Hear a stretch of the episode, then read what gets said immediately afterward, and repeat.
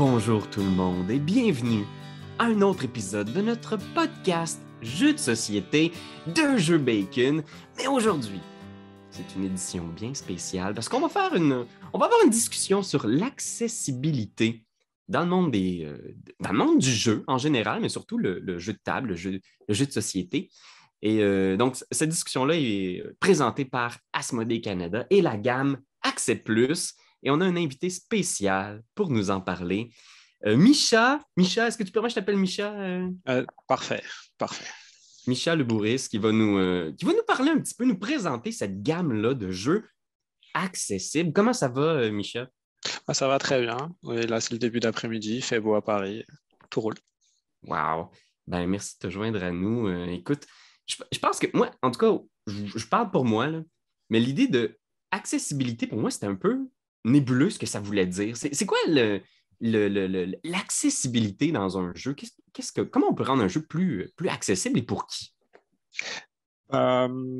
Le jeu, on a l'impression que c'est accessible à tout le monde, facile et que c'est un loisir, mais on s'est rendu compte qu'il y avait un public qui était ignoré, qui n'avait pas accès à des jeux simples, à des jeux auxquels toi, moi, on peut jouer tous les jours.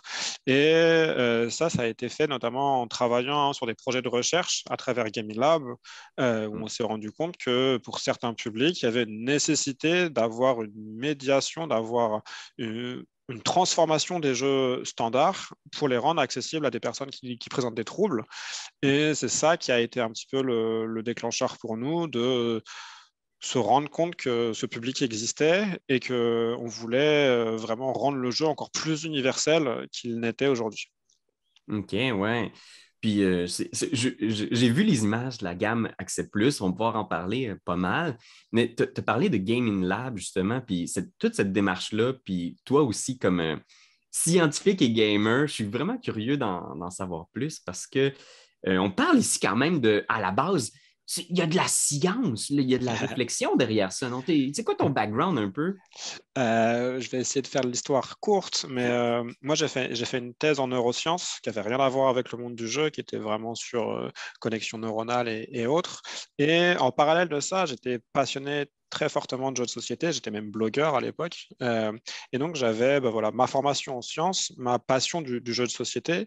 Ma passion du jeu de société a fait que j'ai voulu arrêter la science. J'ai fait toc-toc chez Asmodee en 2016, et c'est comme ça que mon aventure chez Asmodee a commencé.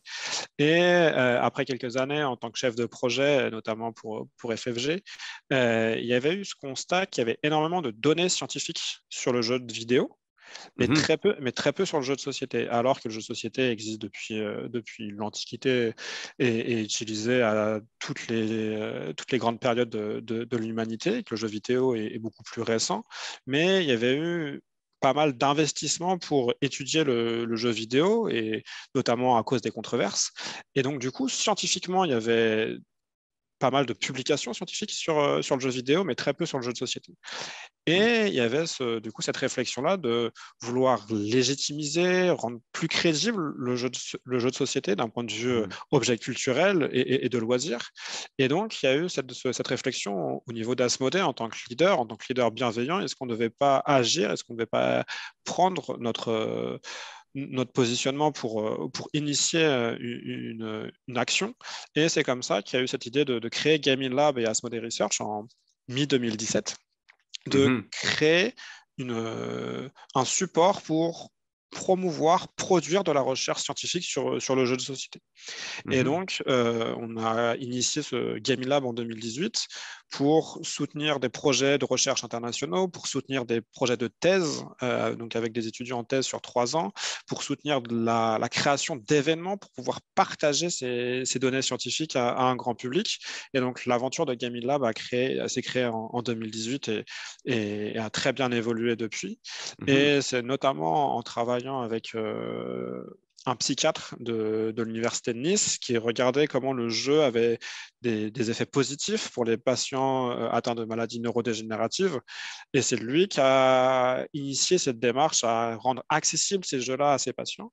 Et donc, on a commencé à travailler avec lui et on s'est rendu compte que c'était positif pour les personnes atteintes de troubles, mais c'était aussi positif pour leur entourage, leur famille, leurs proches, leurs aidants, mais aussi pour les soignants. Ils avaient besoin de matériel qui était adapté à leur pratique.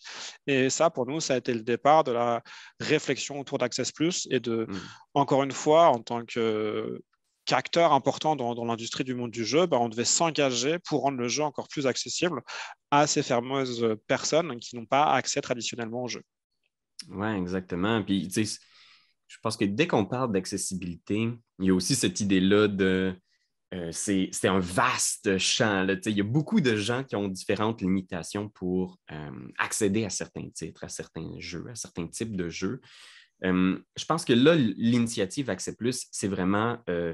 on parle auprès des personnes âgées, on parle de gens qui souffrent peut-être d'Alzheimer, qui sont sur le spectre de l'autisme ou qui sont neuroatypiques généralement. Donc, ces recherches-là que vous avez faites, ça a quand même donné justement cet objet concret-là qui est en ce moment les 3 jeux de la gamme Access Plus qui sont disponibles en ce moment. Timeline, Cortex, puis c'est le jeu... Double Spotted. Double! Puis c'est des jeux, donc, que, tu sais, ils semblent assez accessibles de base, mais vous avez trouvé des façons de les rendre encore plus accessibles pour qu'un plus vaste public puisse en profiter. Est-ce que tu peux peut-être me dire comment est-ce que ça s'est passé? Parce qu'il y a quand même un gros pas entre la théorie puis la pratique. Avoir un papier, un document de recherche, mais après ça, avoir une boîte de jeux qu'on peut ouvrir puis jouer avec des membres de sa famille. C'était quoi la démarche pour mener à un jeu qui est le fun, finalement, avec lequel tu peux vraiment jouer?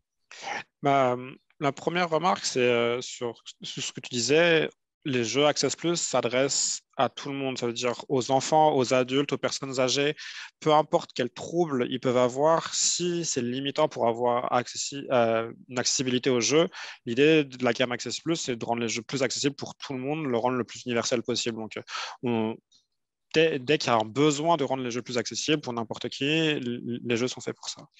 Ensuite, il y avait cette volonté de créer une gamme complémentaire. Donc, on a eu différents critères pour sélectionner les jeux. Le premier critère, c'était d'identifier quelles fonctions cognitives les jeux stimulaient. Parce qu'on ne voulait pas faire quelque chose de redondant, on voulait faire, encore une fois, de proposer une solution aux acteurs de la santé et aux proches de personnes en difficulté, de pouvoir avoir quelque chose de varié, de complémentaire. Donc, c'était quelles étaient les fonctions cognitives stimulées. Ensuite, il y a eu la capacité intrinsèque des jeux à être adaptés. Donc, est-ce qu'on voyait déjà des leviers d'adaptation possibles? Et enfin, il y avait... la notoriété, l'awareness des jeux, parce qu'on sait très bien que les jeux, s'ils sont connus, ils vont être intéressants, par exemple, pour créer du lien intergénérationnel. Par exemple, Double, le fait qu'un enfant va pouvoir jouer avec son grand-parent en voyant Double, et si l'un ou l'autre présente des troubles, le fait que ce soit une version adaptée va permettre ce genre de choses. Donc ça, c'était nos 3 critères, et... donc, Double et Timeline étaient très vite présélectionnés et Cortex est venu compléter pour offrir du coup une gamme dès le lancement. Donc, je peux rappeler que les jeux là, viennent de sortir entre octobre et novembre en francophonie, donc France, Belgique et Canada, et que là, on est en train de travailler sur l'internationalisation pour l'année prochaine. Et donc, ces 3 jeux-là permettaient d'avoir une complémentarité des fonctions cognitives stimulées. Donc, on va être sur le travail de l'inhibition, de l'émotion et de reconnaissance visuelle pour Double. On va être sur la planification et de la mémorisation sur Timeline et on va avoir une espèce de boîte à outils avec Cortex où on va pouvoir choisir les challenges pour aller jouer sur telle ou telle fonction. Donc, il y avait cette complémentarité qui était très visible sur ces 3 jeux. Il y a le fait que ces 3 jeux appartiennent à un même studio en interne chez Asmodee qui est Zygomatic. Donc, ça a permis d'initier le travail d'Access Plus avec un seul studio, un seul partenaire. Et donc, ça permettait de faciliter du coup le lancement du projet également. C'était 3 jeux qui sont forts dans notre catalogue. Donc, ça répondait à un autre critère. Et tout de suite, on savait que sur Double, grâce au projet de recherche mené par Philippe Robert, on savait qu'il fallait travailler sur la taille des icônes, l'orientation des icônes, sur la signification des icônes. On savait que la taille des cartes était très importante aussi, et on savait qu'on pouvait jouer sur la difficulté dans le jeu. Ça veut dire que dans le Double Access Plus, il y a 3 niveaux de difficulté. Vous avez différents nombres d'icônes qui permettent de jouer à 4, 5 ou 6 icônes, ce qui permet d'augmenter petit à petit la difficulté, ou de faire des groupes différents en fonction des capacités, ou de réduire la difficulté si les capacités résiduelles décroissent, par exemple. Donc, ça, c'était des choses qu'on savait déjà auparavant. Pareil sur Timeline, on savait qu'agrandir les cartes était déterminant, on savait que choisir les événements pour être parlant pour l'ensemble de nos cibles était également important. Et on savait qu'il fallait réduire le niveau de compétition au sein du jeu. Normalement, dans Timeline, on joue tous sur une même frise. Et là, très vite, on savait qu'il fallait que chacun joue sur sa propre frise pour que chacun puisse avoir du plaisir sans s'être mis dans difficulté, par exemple. Et pour Cortex, pareil, ça a été la sélection des challenges qui a été important, le fait qu'on fasse des challenges de même type, d'un niveau moyen et d'un niveau difficile, pour pouvoir varier justement encore une fois cette difficulté.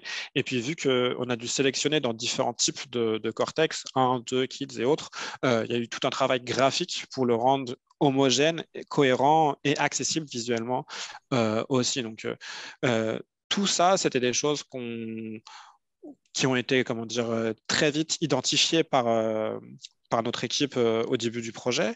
Et après, surtout, ce qui a été important, c'était tester sur le terrain. Grâce à Gamelab, on a créé un réseau d'experts de différents domaines, d'un point de vue scientifique ou experts de la santé. Et donc, on a travaillé avec eux sur, la pertinence de la sélection des jeux, quelle était la pertinence des différentes adaptations. On a créé des prototypes, on les a fait jouer, que ce soit les professionnels ou les patients. On a récupéré les feedbacks pour savoir, justement, ce que tu disais, si la théorie était bien réelle au niveau de la pratique. Donc, on a travaillé comme ça par itération, différentes sessions de test, aller de plus en plus loin dans la constitution du prototype. Et lorsqu'on avait une solution qui était très satisfaisante, c'est là où on est passé sur un projet éditorial pour développer les jeux et les produire. T'sais, on dirait que dans le monde du jeu de société, parfois, puis je ne veux pas accuser personne, mais c'est vrai qu'il y a comme une espèce de... Un jeu qui marche, un jeu dont les gens vont parler beaucoup dans la communauté, c'est souvent un jeu qui est très, très, très complexe. T'sais. C'est souvent un jeu dans lequel même des gens qui sont neurotypiques vont avoir comme un gros défi à le sortir. Le but, ce n'est pas que tous les jeux deviennent accessibles, mais y aurait-il pas effectivement...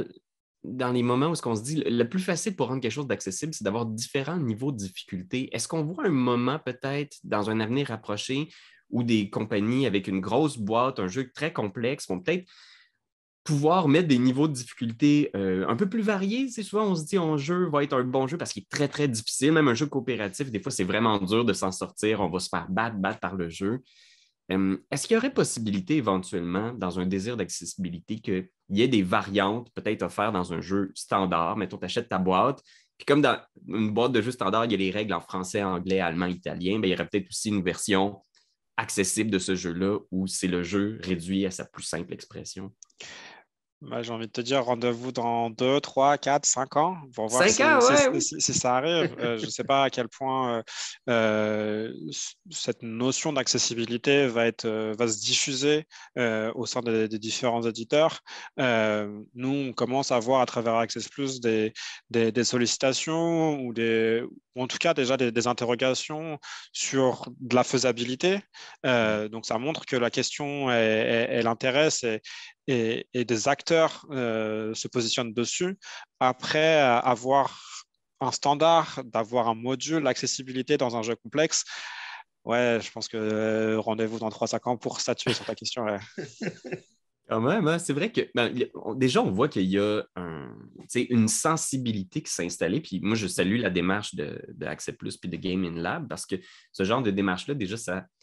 On dirait que ça fait réfléchir les gens. Soudainement, tu as comme conscience de « Ah, OK, c'est un pan du jeu, un angle mort peut-être que j'avais. » Mais déjà, on voit qu'il y a un peu de... Il y a des choses qui ont avancé un peu, ne serait-ce que Une prise de conscience. Une prise de conscience, tu sais, d'avoir des icônes, par exemple, pour les gens qui sont daltoniens dans un jeu où il y a beaucoup de codes de couleurs. Tu sais, des fois, c'est des petites choses qui font que soudainement, un jeu devient un petit peu plus accessible à un peu plus de gens. Toi, est-ce que tu penses que... Est-ce que tu as l'impression, mettons, qu'il y a certains jeux... nous autres, on est des tripés de gros jeux aussi, mais est-ce que tu penses que ce serait un truc intéressant, mettons, pour un Lacerda, d'avoir un truc un peu plus accessible dedans ou un peu plus... Est-ce que c'est possible ou il y a certains jeux qui vont rester peut-être hors de l'accessibilisation? Après, ça va être accessible à quel trouble? Par exemple, si on va prendre des troubles de motricité ou des troubles visuels ou des troubles cognitifs, tu vas avoir différentes adaptations nécessaires. Et là, si on prend un Vital Lacerda, bah, pour qui tu veux le rendre accessible? Est-ce que tu veux le faire sur la difficulté du jeu? Et dans ce cas-là, est-ce que ça reste toujours un Vital Lacerda? Et est-ce que tu veux le faire d'un point de vue visuel pour rendre plus accessible à des joueurs qui ont des troubles visuels? Ça reste un positionnement. Je pense que c'est difficile aujourd'hui de se dire qu'on va rendre le jeu à tout le monde, donc il faut forcément faire un choix éditorial et pour que les acteurs puissent prendre le parti d'eux, ça va être, à mon avis, sur plusieurs années, on l'a déjà dit, et puis ça va dépendre aussi de la pression de la demande, à qui on va répondre. Ça aujourd'hui, je serais prudent sur les réponses que je pourrais donner. Je vais peut-être rebondir là-dessus pour parler de Gaming Lab et des différentes initiatives. Parce que là, on le voit, ça, c'est un résultat concret des recherches. Gaming Lab, puis je sais que ça fait partie de Asmodee Research, et ça, je pense que c'est... Est-ce que tu veux que je te redéfinisse un petit peu comment c'est structuré? Sans entrer dans les détails de la structure de cette idée-là, mais vous avez d'autres projets aussi, d'autres recherches que vous êtes en train de mener. Est-ce que ça va mener à d'autres... sous-types de jeux ou d'autres nouvelles initiatives, nouvelles boîtes, nouvelles gammes. Qu'est-ce qui est en ce moment en train de se préparer? Donc, Asmodee Research, c'est le département que j'ai créé au sein d'Asmodee qui représente l'engagement philanthropique d'Asmodee en tant qu'acteur vis-à-vis de la société. Donc, on soutient la recherche scientifique à travers Gaming Lab, on soutient l'inclusion, l'accessibilité à travers Access Plus et on a d'autres projets en cours de développement. Et si tu veux, pour moi, Access Plus, c'est l'application directe d'un projet de recherche de Gaming Lab. Donc, plutôt en mode recherche et développement, on a une recherche et ça crée le développement d'un produit, d'une marque et d'un projet concret. Au sein de Gaming Lab, on finance aujourd'hui plus de 20 projets scientifiques qui sont sur les relations entre jeu et autisme, jeu et Alzheimer, jeu et développement cognitif, jeu et apprentissage ou ce genre de choses. Et donc ça, c'est chaque chercheur qui mène son projet à bien, qui va avoir des résultats et qui vont être probants ou discutables, ou en tout cas intéressants de pouvoir creuser sur la question. Et donc, on n'est vraiment pas dans un but où les recherches de Gaming Lab sont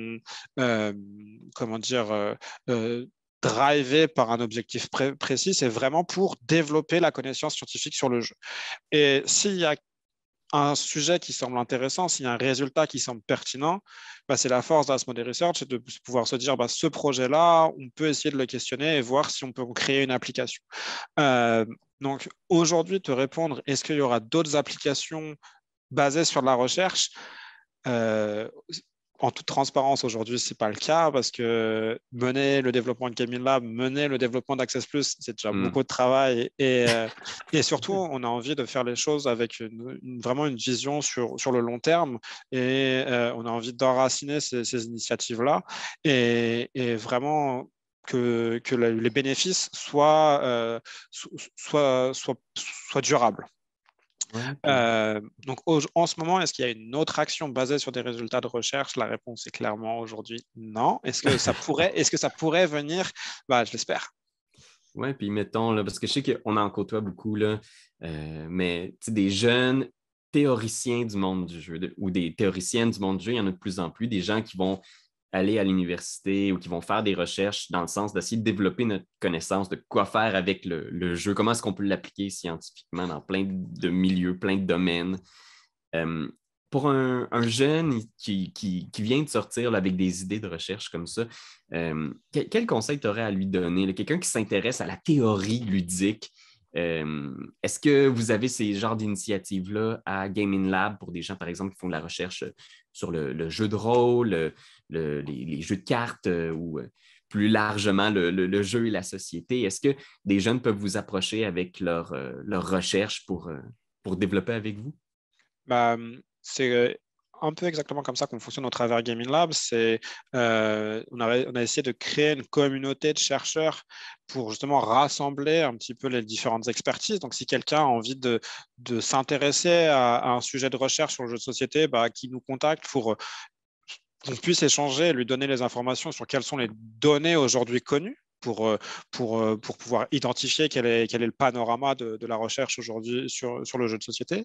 Et après, on fonctionne avec des financements à travers d'appels à projets où chaque année, on finance des projets internationaux sur des questions plus spécifiques où les chercheurs candidatent pour avoir les financements Gamelab et pareil sur un financement d'un projet de thèse sur 3 ans. Donc, on a 2 appels à projets, un qui est ouvert en ce moment pour les projets de thèse et un qui s'ouvre un peu plus tard au printemps. Et là, c'est le chercheur propose son projet pour être analysé par notre comité scientifique qui est totalement indépendant d'Asmodee.